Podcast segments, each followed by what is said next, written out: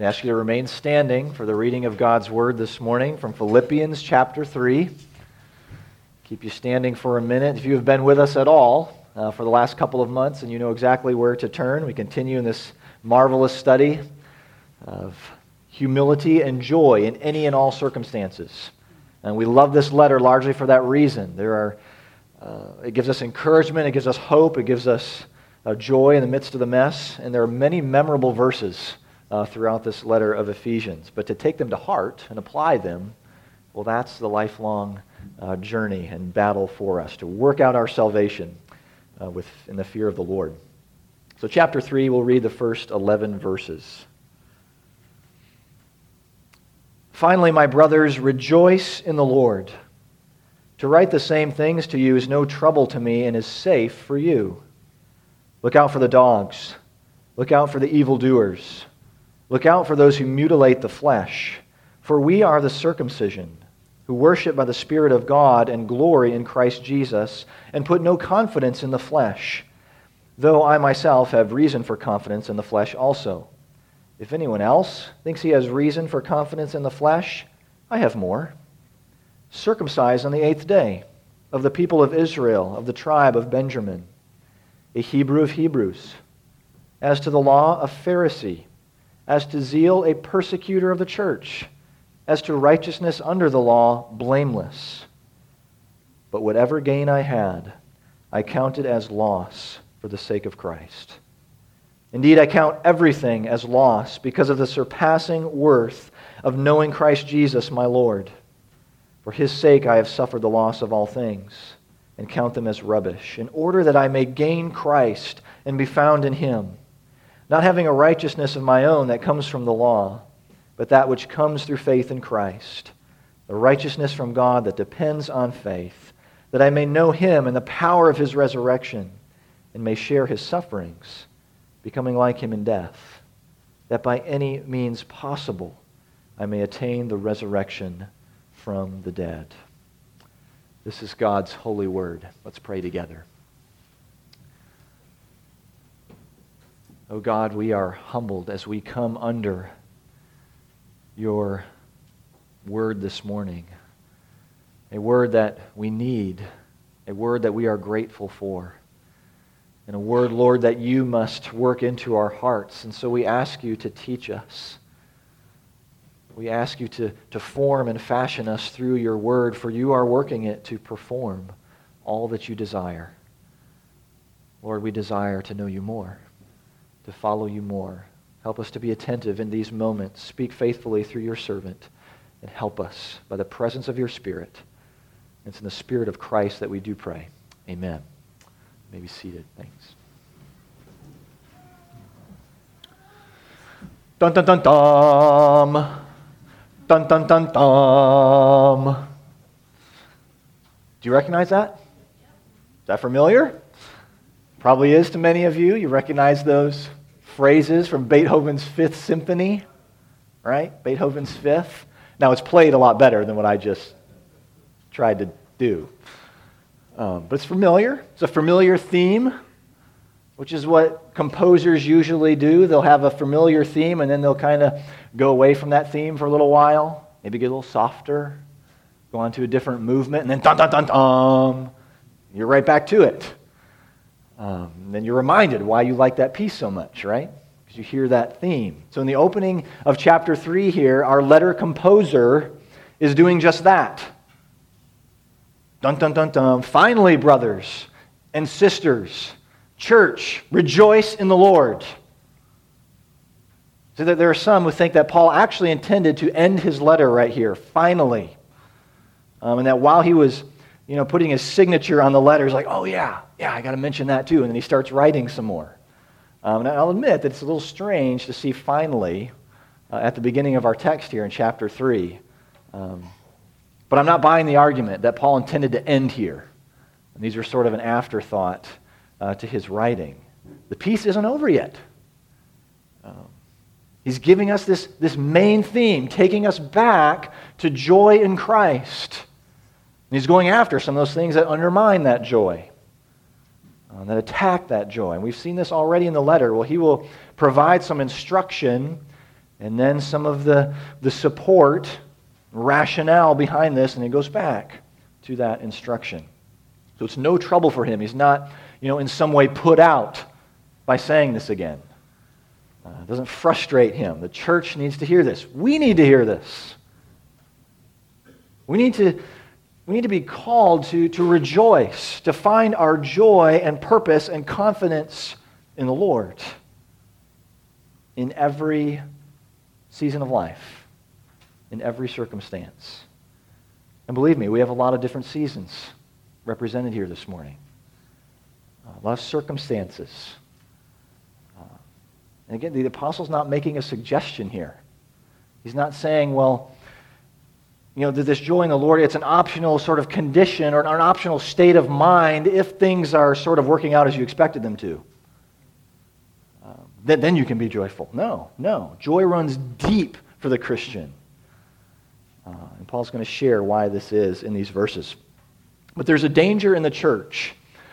Uh, either Paul had caught wind of an attack or, or something that had happened in the church, or he's providing this general instruction, but very strong warning based on the experience that he has had with some very overzealous Jews. We might call the, the Judaizers. And they would come into an area, into, the church, the Gentile Christians, and they'd say, if you want to follow God faithfully, if you want to be righteous, then you must be circumcised and then follow all the regulations of the Old Testament uh, law. You must, you must identify, essentially, you must be, become a Jew to enjoy eternal salvation uh, and, and favor with God. And so he uses some very striking language here. You picked up on that. Um, the, the apostle like he, he slams the door on this whole idea kind of like the whole letter to the galatians we, we have that, that sort of strong language here he, he does, this doesn't sit well with him um, and he would know paul would know. He knows their argument better than anyone. He knows what they are what they are trusting in to satisfy the demands of a holy and perfect and righteous god. Instead of leading to life and joy in relationship with a covenant keeping God, their circumcision is actually leading to death, spiritual destruction. Um, those unclean Gentile dogs, that's who they're going after. It's serious enough for Paul to use the same title in reverse. Because in effect, they are, they are cutting themselves off from the people of God by requiring this ritual in order to be justified before the eyes of God. Now, Paul still uses the language here. For we are the circumcision. Who is we? Well, that's, that's the church. The church in Philippi, the church in the city of Sherwood, Jew and Gentile who, who worship by the Spirit of God. True circumcision is a circumcision of the heart, it's a heart change.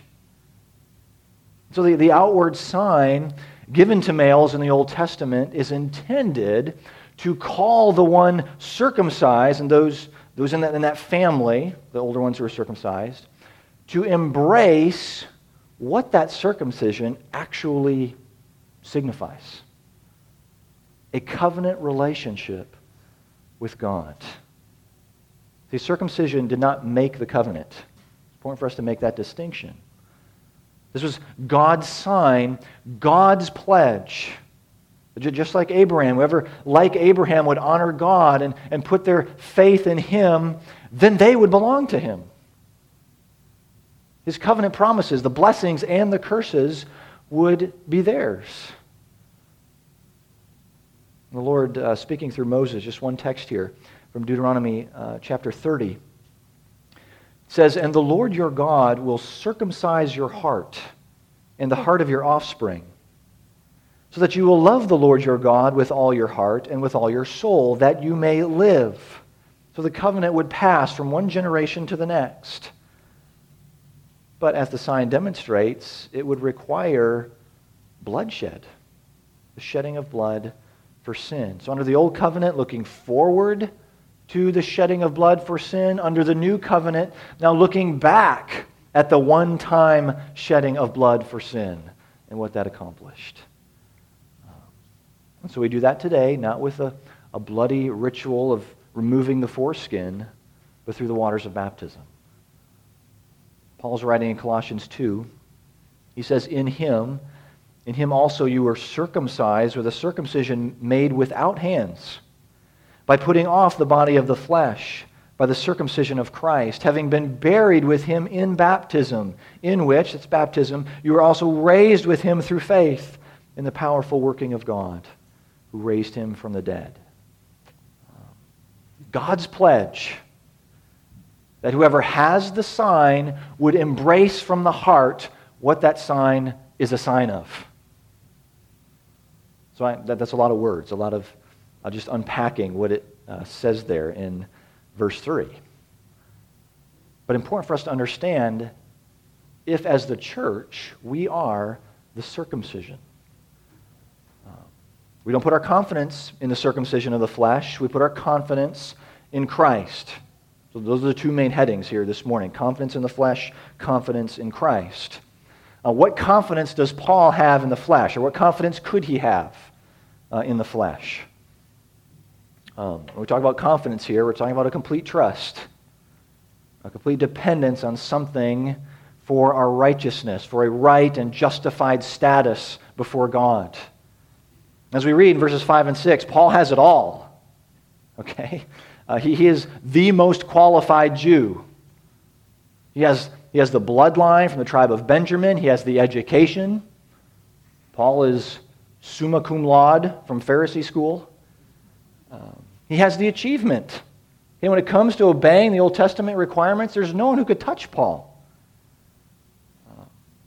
And it wasn't just a good report card either. He, I mean, he was, he was zealous, he was passionate to see the law obeyed, willing to enforce it. So Paul is saying a little bit more contemporary uh, language here. You know, don't talk to me about credentials, okay? Um, I have been there, done that. I've got the t shirt, the diplomas are on the wall. Um, I have the degrees and the status that goes along with it, or I had that. I know full well what circumcision is and what it means. And it's not what they say or you need. If there is confidence in the flesh, if there is confidence in the flesh, Paul has more reason than anyone to stand before God and say, Here I am, Lord. Here I am. The evidence is pretty clear, or at least a, a little clearer than for anyone else, for you to show favor. So let's think for a second. What confidence do we have in the flesh? What might you put into this column that you're trusting in? Or at least satisfied that maybe, maybe God's smile is a little bigger for you. Uh, it must be a little harder for him to, to judge your sin. Could be a bloodline. Maybe the family that you're from. Had a great lunch this last week with um, several pastors at Family Life. Just a delightful time. We sat with a, um, another couple there, and this, this pastor was sharing that he has uh, his father and his grandfather were pastors. He has three sons, and all three of them are pastors, like in the area. It's like a family business in Arkansas. Um, delightful, delightful couple. Lord, Lord, I'm from a faithful line of pastors. Um, I'm from the line of, you know, fill in the blank. How about your training, the education that you have, that you've received?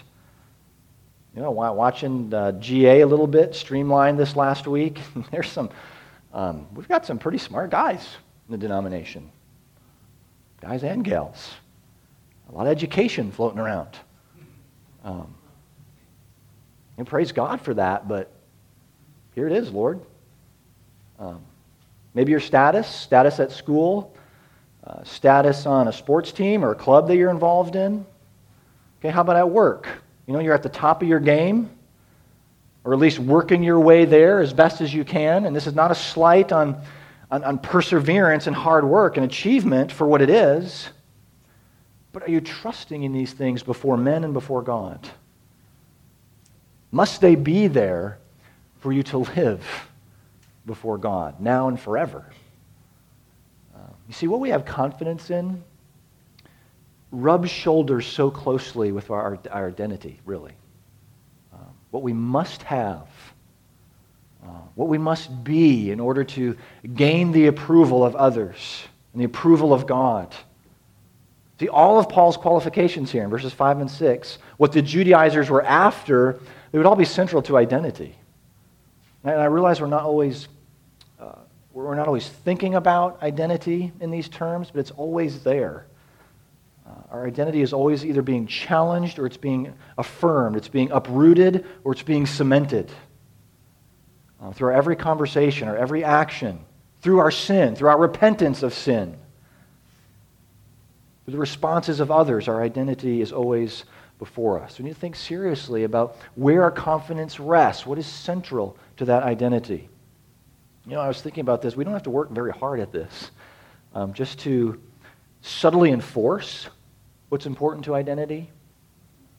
Um, John, where are you from? Right? There's, there's some, you hear the identity there? Where are you from? Howard, uh, what do you do again? You know? And so there's, and we ask these questions to, to get to know folks, but it still shows what's significant to identity, right? Um, and we can make a direct line from identity to the condition of our joy. Now, it's a line we're not going to be able to make fully this morning. It's there. Um, so, as Paul continues to write, he shares that his identity has been transformed. All that he could take confidence in, it's loss. Um, so, for those of you who are accountants or you have some skills in that area, you know, the, the bloodlines, the education, the, the, the training, the achievement, that's, that's in the loss column, that's in the red. Because what's in the gain column is of infinitely greater worth, infinitely greater value. I, uh, I went down to our uh, safe room this last week, and I'm hoping the whole family can actually get into it if we actually need it, because it's also a storage room. And uh, I was looking for some articles of clothing, not quite sure where they were, of course, and you know where they were. They were in the bottom bin in the bottom corner.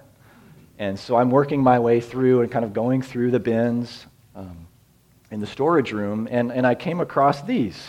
For those of you who can't see them, they're baseball cards. And I, I used to collect baseball cards as a kid. Maybe some of you did. And I have some, I have binders full of very well preserved uh, baseball cards the well preserved investment that baseball cards are, right? I saved them so well so that I could find them someday in a storage unit. Um, so you're all chuckling because you know that um, it's not going to do much for your retirement portfolio if you've got stacks of baseball cards. Uh, they're, they're really of no value anymore. Unless you put them on the spokes. You put them on your spokes for the bike. I've got lots extra if you want to put them on your, on your bike. Um, but Paul, Paul has traded it all, see? No value to him anymore. What he had before, any boasting in the flesh, is worthless compared to the surpassing worth of knowing Christ. Jesus himself shares the great value of the kingdom, kingdom of God. In Matthew chapter 13, you may recall, a merchant finds that one great pearl he goes and he sells everything that he has so he can possess that one pearl. That's how valuable it was.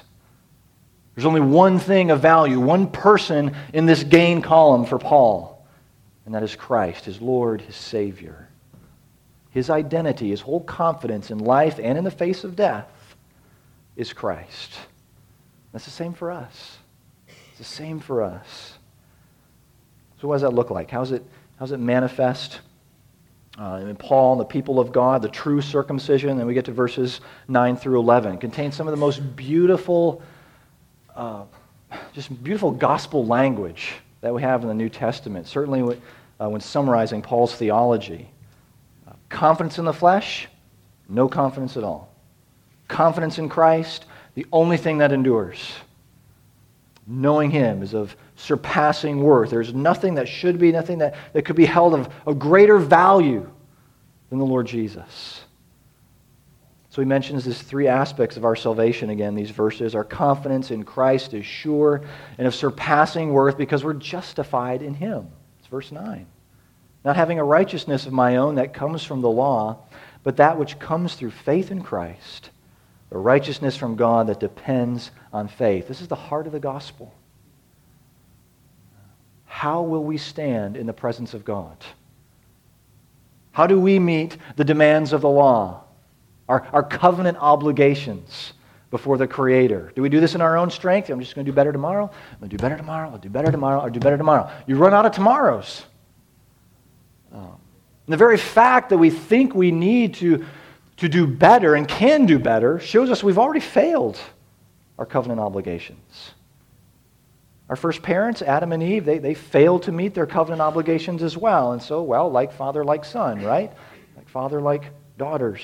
You will surely die. We will surely die in our sin. That is our lot. That is the lot of humanity, if not for the second Adam. This Adam keeps the law perfectly. His offspring stand as righteous before the Father. For as by the one man's disobedience the many were made sinners, so by the one man's obedience the many will be made righteous. See, Paul just unpacks this in his letter to the Romans. You really have all the letter to the Romans right here in verses 9 through 11. He's repeating himself. He seems to be running out of words here because it really is that astounding. It really is that beautiful. It really is of that much value the righteousness of Jesus credited to us, the sacrifice of Jesus' payment for us. In 2 Corinthians 5, he says, For our sake he made him to be sin who knew no sin, so that in him we might become the righteousness of God. Jesus suffered the loss of all things that he might gain his bride, that he might gain us. Jesus has all righteousness in himself in fulfillment of the law, he is blameless. He is our righteousness before a holy God, a righteousness that comes through faith. Faith does not, faith does not make us righteous. Faith is the means by which we receive this righteousness. I think it was Dr. R.C. Sproul who coined this phrase alien righteousness. It's outside of us, is foreign to us, it is credited, imputed to us. But it's all Jesus. It is all Jesus. Our faith in Christ makes us a part of Him, and it's this, this wonderful, necessary, mysterious union that we have with Jesus, that by faith, what is true of Jesus becomes true of us. Are we perfect? Chuckle, chuckle. no, of course not. We're not perfect, but He is. And by faith, we're found in Him. I mean, what, what a shift. What a shift in confidence. A shift in identity away from ourselves, all those things that, that we throw in there for our identity, into Him, His identity. Um, there's a, there's a, a group called the Good Little Giants um, they're kind of a contemporary uh, Christian group. They're, they're not very well known. They've, they put out one album, I think. But as you listen to these guys, I was exposed to them in the last few months. Um, you think, you know, these guys, these guys get it. They understand a deeper story here. Um, and they have a song called "Ollie Ollie Oxenfree." Have you, have you heard that phrase before? Some of you have. I, I never used it growing up, playing hide and seek or or some of the other ones, kick the can or, or something like that. But you yell, Ollie, Ollie, Oxenfree, and everybody can come out because it's safe to come out. You know, the game's over or you're switching sides or something like that. Um, so that's what they call this song. Let me read, I won't read all the lyrics, but just some of them. Listen to the desire and the call for identity. Pick a corner, the darker the better, so no one knows. Run away so the light doesn't catch you and you get exposed. All alone and you're tired of waiting, but no one comes around. In the darkness, you've been suffocating. You're just waiting to be found. Well, come out, come out, wherever you are. Wherever you are, come on, come home. You're never too far. If you're playing hide and seek, ollie ollie oxen free. Child, you can be redeemed. Ollie Ollie oxen free. Weary sinner, come to me. Ollie Ollie oxen free. To gain Christ, to be found in Him. Not to run and, and hide in our shame. We know that familiar story from Genesis chapter 3, the hide and seek. But to be found in Christ. To know that we belong, to know that we are loved, to know that we are accepted, that we have an identity and lasting joy in Jesus. And that's the knowing that Paul wants more of. He just wants more and more and more. Verse 10, there's a sanctification piece. That I may know him and the power of his resurrection and may share his sufferings, becoming like him in his death. Here is an ongoing knowledge, Uh, an ongoing transformation for Paul. He's not stuck here in the, in the mind. I just want to know more about Jesus. That's not it. He wants to, he wants to know him personally, a greater communion, a greater commitment to Christ. In 2 Corinthians chapter 12, Paul himself shares about you know, a man who was, we're pretty confident was Paul himself, was caught up this experience of in paradise, seeing things that just could not be shared or explained. That's what he desires. he said, I'm going to boast in this. He wants this closeness with the Lord, uh, to be all the more aware of the Lord's presence.